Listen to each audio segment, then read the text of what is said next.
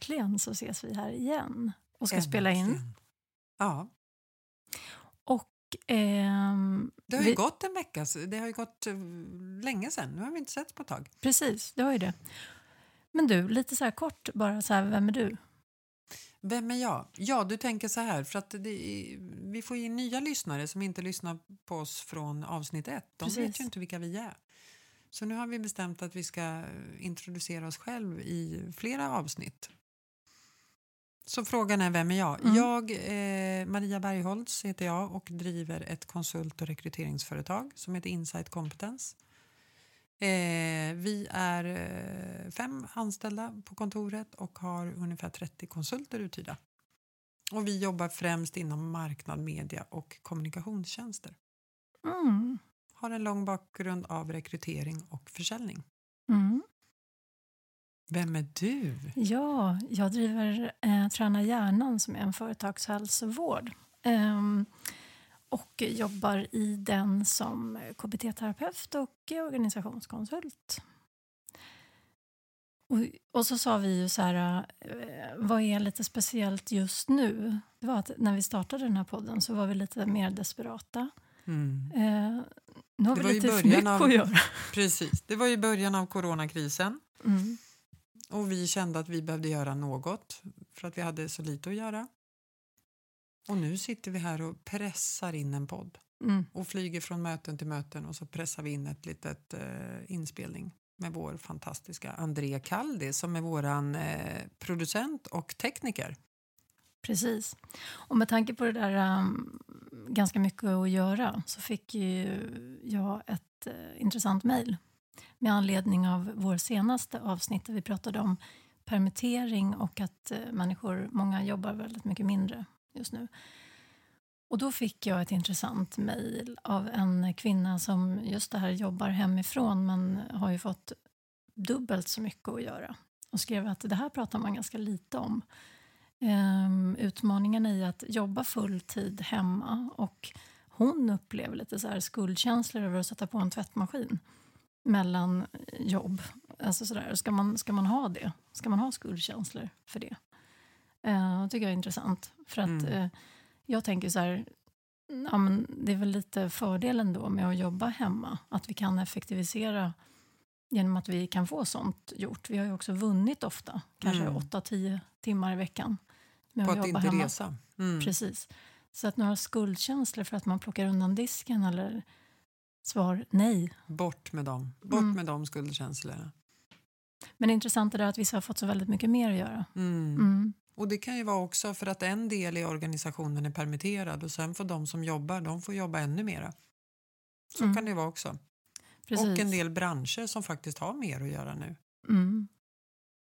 Men det där med att om man då jobbar hemma, som hon gör ehm, och gör det en lång tid så här, det förändrar ju våra arbetssätt. Och det blir ju en, en beteendeförändring kopplat till jobbet. Alltså många fördelar med det också. Mm. Ehm, till exempel det där. Att Mm. kunna få undan en del när man ändå är hemma. Mm. Vad tänker du kring vissa så här, vad kan bli lite utmanande för chefer relaterat till det? Nej, men jag tror att utmaningen kommer att vara, och det, det är både personligt och jag tror att många känner igen sig i det, men, men jag tror att när man inte har sitt team på plats och ser varandra varje dag, då behöver du ha väldigt tydliga mål, vad som förväntas. Och det, var, det pratade vi om i förra avsnittet med Sofie Fransén. Hon pratade mycket om eh, hennes eh, bolag Eventyr där man har väldigt tydliga mål och kommunikation. Att det blir oerhört, oerhört viktigt när du leder ett team på distans. Just det, och varför blir det viktigare? Vad är det som inte når fram när man leder på distans? Ja, för du får inte det där naturliga, du möts inte vid kaffemaskinen, du kan inte gå förbi någons skrivbord när det dyker upp någonting i, eh, ditt huvud utan du måste ju samla allting för det första Under ganska kort tid. under ganska kort tid. Som vi på Insight Kompetens, vi har ju möten varje morgon och då ska det förmedlas det viktiga eh, mellan nio och halv tio. Men sen kanske det kommer på något viktigt klockan elva och i Mm. vanliga fall så fångar man teamet på plats. Men nu får man spara det till dagen efter. Mm. Och jag tänker att um, det som också då blir viktigt, jag tror också att det blir viktigare att uh, förmedla mål och strategi.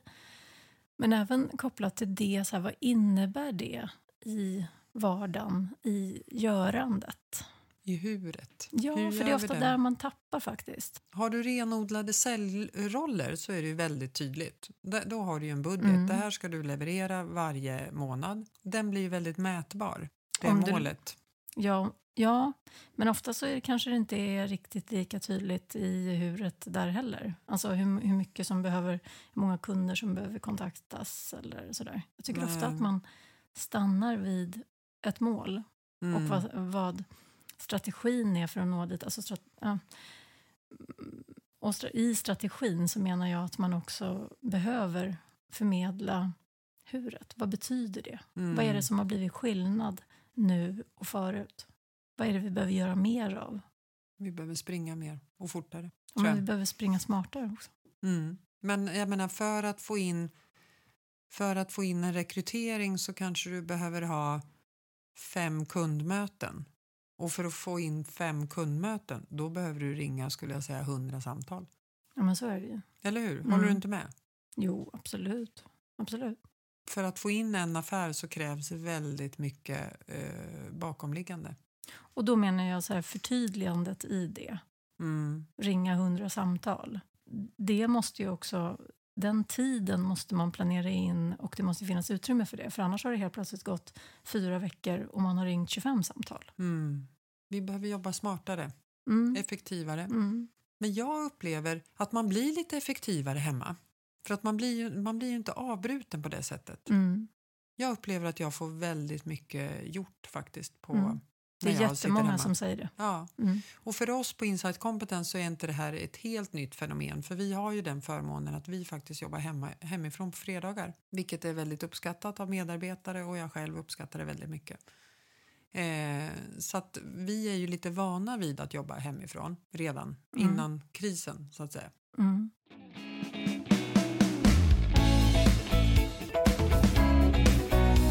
Men det här med um med att vara när man är permitterad och jobbar betydligt mindre mm. och har väldigt mycket tid för annat så tänker jag att eh, allt det här att man har tid Många har ännu mer tid till att fixa naglarna och fixa håret och, fi och se snygga ut. Så mm. Hur blir det när de måste liksom jobba på kontor eller så här, jobba mer så här, 40 timmar i veckan? Det blir en chock. Ja, då får återgå till Mer Rabatterna osnyggt. kommer det vara fullt med ogräs och trädgården kommer gro igen och naglarna kommer vara ofixade. Och...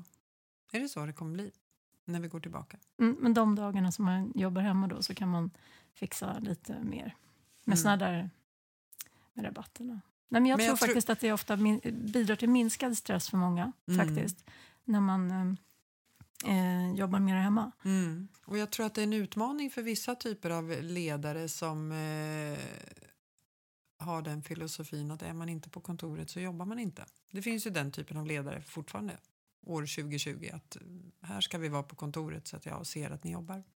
De får ju en enorm utmaning idag. Hur kommer du förhålla dig då?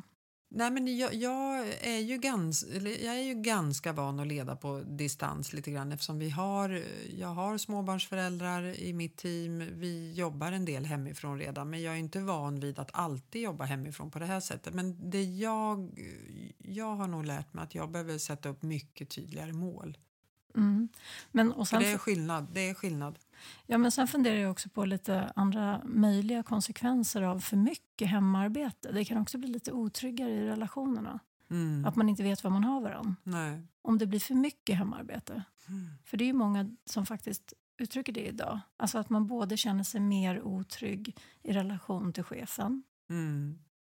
För att det annars är väldigt mycket som sägs när man, när man umgås. Mm. Liksom. Eh, men även mellan kollegor där tänker jag.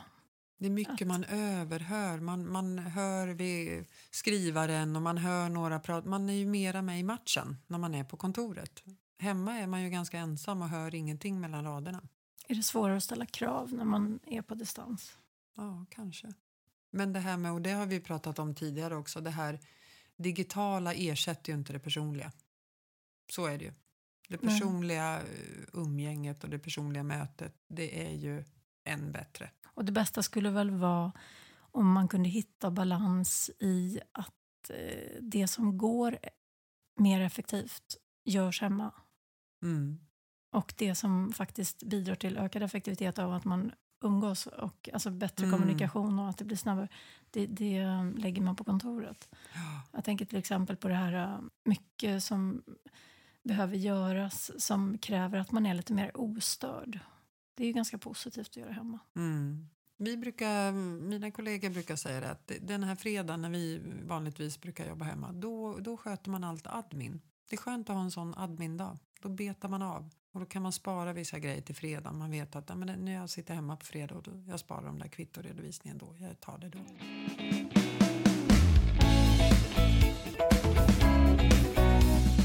Maria, den här, um, det här datumet som du har pratat om, det är bara att närma sig med stormsteg när allt ska vara som vanligt för dig. Ja. Ja. Hur förhåller du dig till det där egentligen?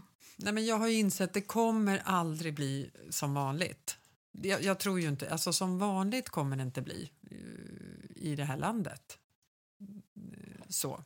Eh, sen tror jag att våran verksamhet kommer successivt fortsätta och jag tror ju till och med att vi kommer växa, Vår konsultaffär som jag har pratat så mycket om, att den delen kommer växa. Men jag är mindre desperat nu efter detta slutdatum. Jag var extremt desperat efter ett slutdatum i början av det här. Jag tyckte april månad var en väldigt jobbig månad. För då visste man ingenting, allt blev lockdown, det kom en påsk, man fick inte umgås. Man visste inte alls vart det här skulle barka hän. Mm. Nu har vi ändå, nu har det ju, jag har ju rullat på mycket nu de här senaste veckorna, även om det har varit semestertider, men det har varit kundmöten både digitalt och, och faktiskt fysiskt och, och saker och ting börjar vakna till liv. Men jag tror att vi kommer ha ett annorlunda Sverige framöver. Det tror jag. Efter det här. Ja, Tror inte du så, det? Jo, absolut. Så är det. Och det kommer bli nya, nya svårigheter som man upplever. Som man inte har behövt ta ställning till förut. Nej. Men du, jag tänker att du kommer få mer att göra i höst än vad du har haft tidigare. För du, du jobbar ju med KBT och sådana här saker och jag tänker att det här med den psykiska ohälsan, den kommer ju öka efter det här. Mm. Så hur ser du på din affär och din business? Men det jag eh, ser som positivt att ta med sig från det här också i att för, hur, ja, men hur jag vill bidra till att man också förhåller sig till ohälsa, hälsa, prestation, alltså i organisationer. Eh, Det är ju att jag skulle vilja bidra till att man är mer transparent i att eh, prestationsförmåga går upp och ner utifrån välmående. Och att eh, så att vi blir mer ödmjuka inför att man kan jobba fast att man mår halvbra. Mm. Och att skapa förutsättningar utifrån det. För jag tror att det är det som bidrar till att man i mindre utsträckning blir sjukskriven. För ofta så går det ju för långt och det är det som gör att människor börjar må väldigt dåligt. Och att det blir mer långvariga sjukskrivningar och sådär. Så att jag tror att eh, det kan vara så att den här krisen öppnar upp för eh, lite mer flexibilitet i hur vi ser på prestation. Och att, att eh, skapa förutsättningar för att jobba fast att man inte är på topp. Liksom. Mm. Det tror jag är bra. Det tror jag också. Och det kräver ju ofta att chefer är lite mer transparenta också med hur, hur, hur livet påverkar en och vad man tycker är svårt just nu. Till exempel som det här du sa med att sätta upp tydliga mål. Då kan man faktiskt tycka att det är lite jobbigt att ställa krav på människor Mm. kopplat till de målen och att tycka att eh, och det kan man också bjuda på. Tänker jag. jag tror Mm. många chefer har mycket att vinna på att vara mer transparenta i vad de själva tycker är svårt. Det tror jag också. Den här öppenheten Ja, och också dela med sig att idag har jag inget att förmedla, men förmedla det då ja men precis. Ja. någonstans. Mm. Att jag vet inte hur det kommer bli, jag, jag, för jag har ju inte svar på alla frågor. Men då är det bättre nästan att säga det än att inte säga någonting alls. Mm. Kommunikation är A och O i ledarskap, är det inte det? Jo, men jag tror det. Verkligen.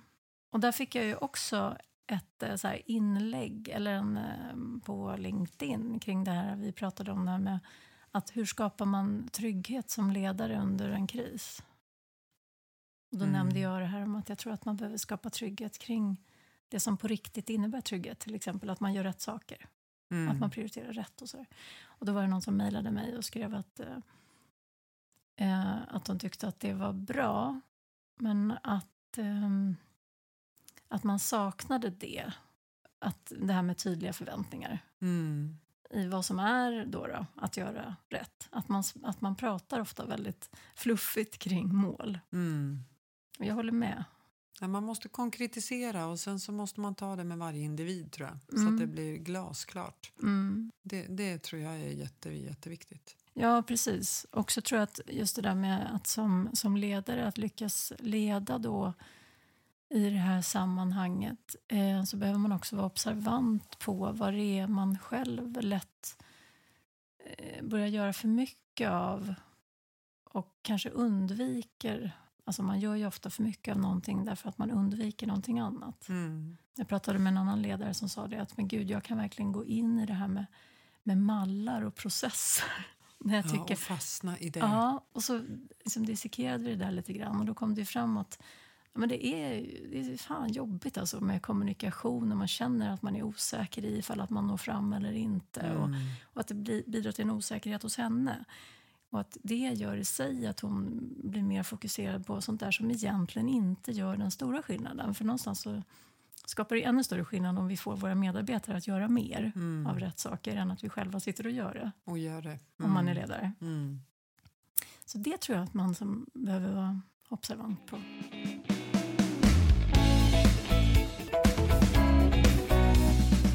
Vad börjar du göra för mycket av, Maria? Nej, men jag är ju en tänkare. Jag kan ju mala sönder saker. Ibland tror jag att eh, man inte ska tänka och analysera så mycket. Utan man ska bara köra. Och vad är det du maler sönder?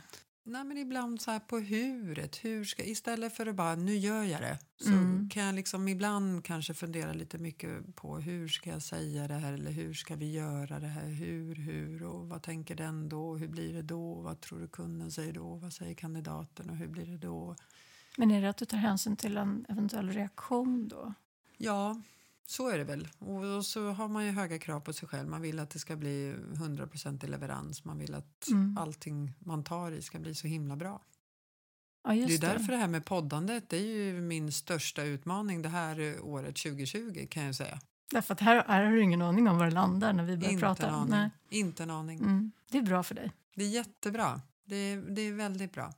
Och det vi också vill förmedla här, du pratar ju med några som har mejlat, det, är ju, det blir ju fler och fler som hör av sig till oss, vilket är Jättekul. väldigt, väldigt roligt.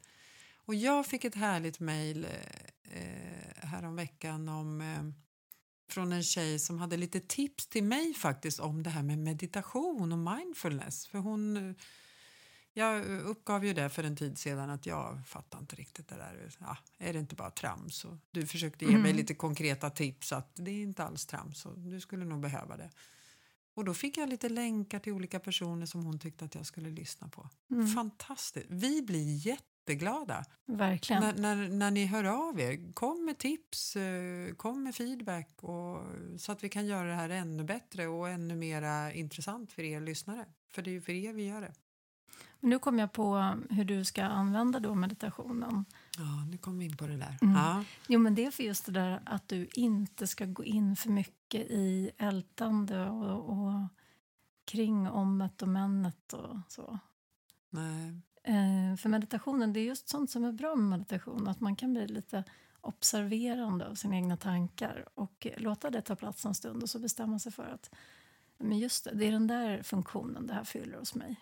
Mm. Och det är egentligen inte så, det bidrar inte så mycket. Nej, så nu det är inte vi så det. effektivt. Nej, precis. Så nu kan du börja med det en fem minuter då och då. Precis. Mm. Men det tycker jag den här podden, alltså sen du och jag började podda här, alltså man har ju fått fundera lite på hur man själv är. Man har inte behövt reflektera så mycket. Jaså? Men, nej, utan jag tycker så här att nej men du och jag har ju pratat, du har ställt frågor, men hur tänker du? Alltså man har Mm. varit tvungen att reflektera. Mm, Det är nyttigt, mm, eller hur? ja. jag, bara, jag bara skrattar för att jag önskar att jag kunde säga detsamma. Typ att jag inte har funderat så mycket på vem, hur Men du, jag är. är, du är ju en grubblare, så är det ju. Du, ja. Men, Mm. ja, Nej, men det är bra med det. Är bra. vi, vi är olika du och jag. Mm. Men vi, jag tror ju, det har jag pratat om tidigare också, olikheter, eh, det, är de som, det teamet blir ju allra bäst, tänker jag, när du Mm. bygger med olikheter. Vi Verkligen. har mycket att lära oss av varandra. Mm. Det har vi faktiskt. Mm.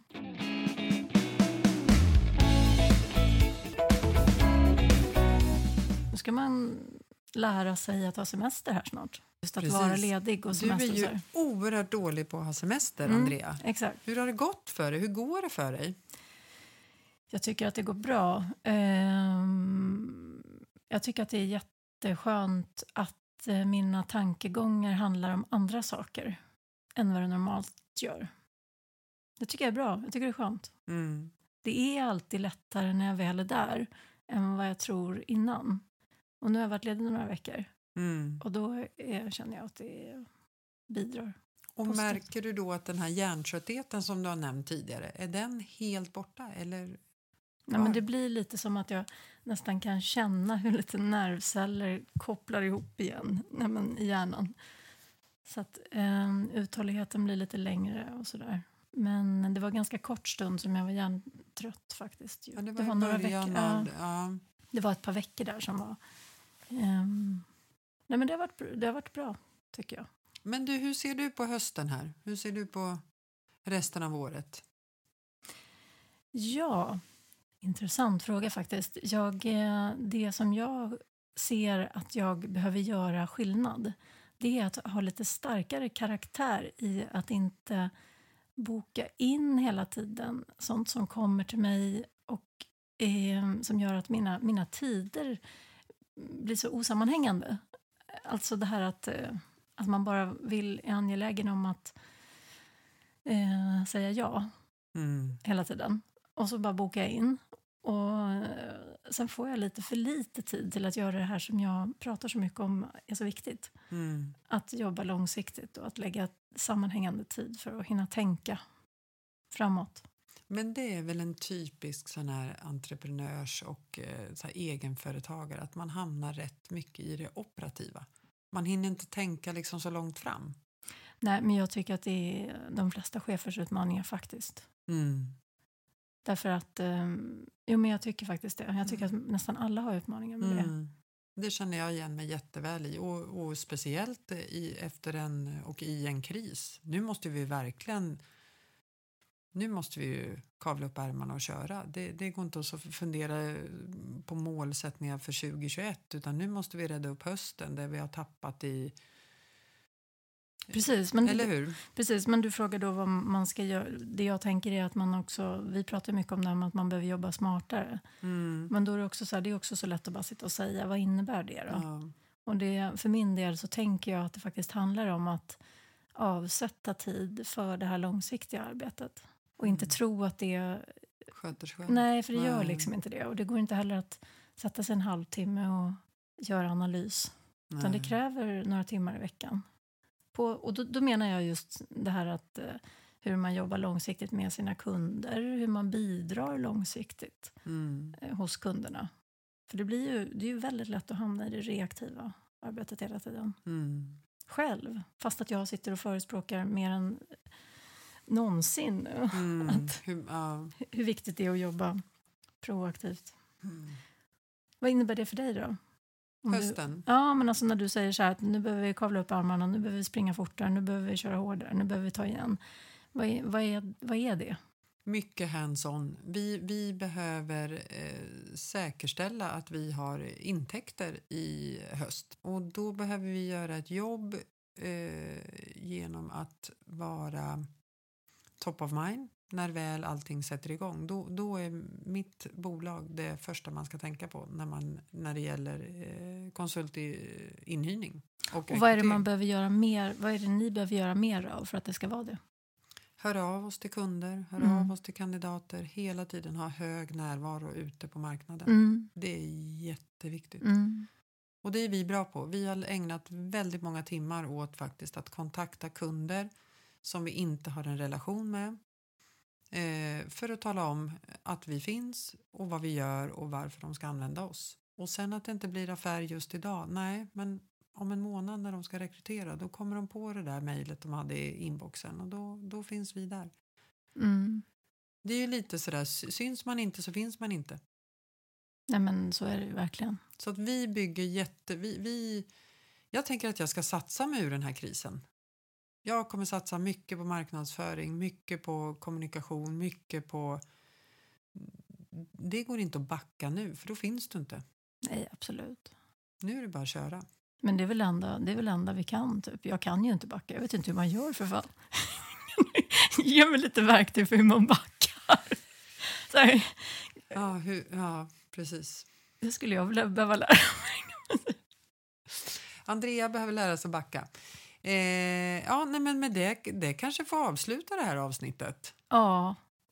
Gud, alltså jag är så glad att du är här, Maria. Detsamma. Mm. Du, tack snälla för idag. Mm. Nu ska vi hem och bada. Nu ska vi hem och bada. Mm. Ta hand om er. Ja, ja. Och glöm inte att höra av er till, eh, till oss. Eh, jag, Andrea at tränahjärnan.com. och jag finns på maria at insightcompetence.se. Vi blir jätteglada. Hej så länge! Hej.